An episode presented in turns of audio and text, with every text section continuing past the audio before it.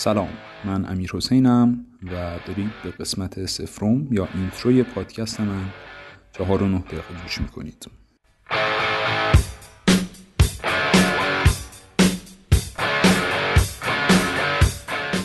راستش این اپیزود صفر یکم بیخاصیته و من دقیقا نمی‌دونم چرا هست ولی هست.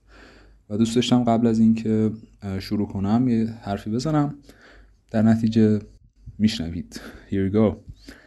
اول اینکه باید بگم چرا چهار و نه دقیقه و اسم چرا چهار و نه دقیقه است. به خاطر اینه که خب ساعت چهار و نه دقیقه صبح بود و من تصمیم گرفتم که پادکست درست کنم. همین راحتی.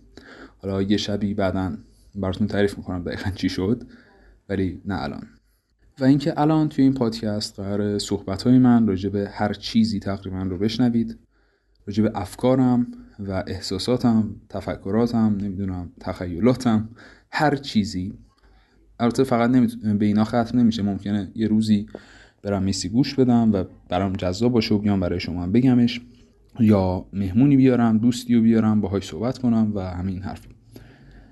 پس میشه گفت یه جورایی پادکست من گفتگو محور می‌تونه باشه. منتها گفتگو محوری که من با خودم صحبت می‌کنم و به نتیجه می‌رسم تخلیه افکاری می‌کنم و به شناختی از مسائل و خودم می‌رسم و اینکه این هزار رومین ضبطیه که من دارم از اپیزود صفر می‌کنم و این در صورتیه که من قسمت اول و دوم رو ضبط کردم ولی قسمت صفر رو هنوز ضبط نکردم. الانم کلی نویز و سر صدا هست توی خونمون مهمون داریم و گاد فاک می. خدایا. دو دقیقه شد دیگه بسه آقا. می‌خوام برم. ساعت چهار نه دقیقه ساعت قشنگیه دیگه. چی بگم؟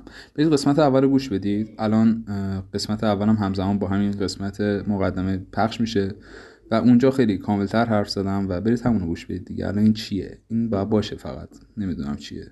هست. خدافظ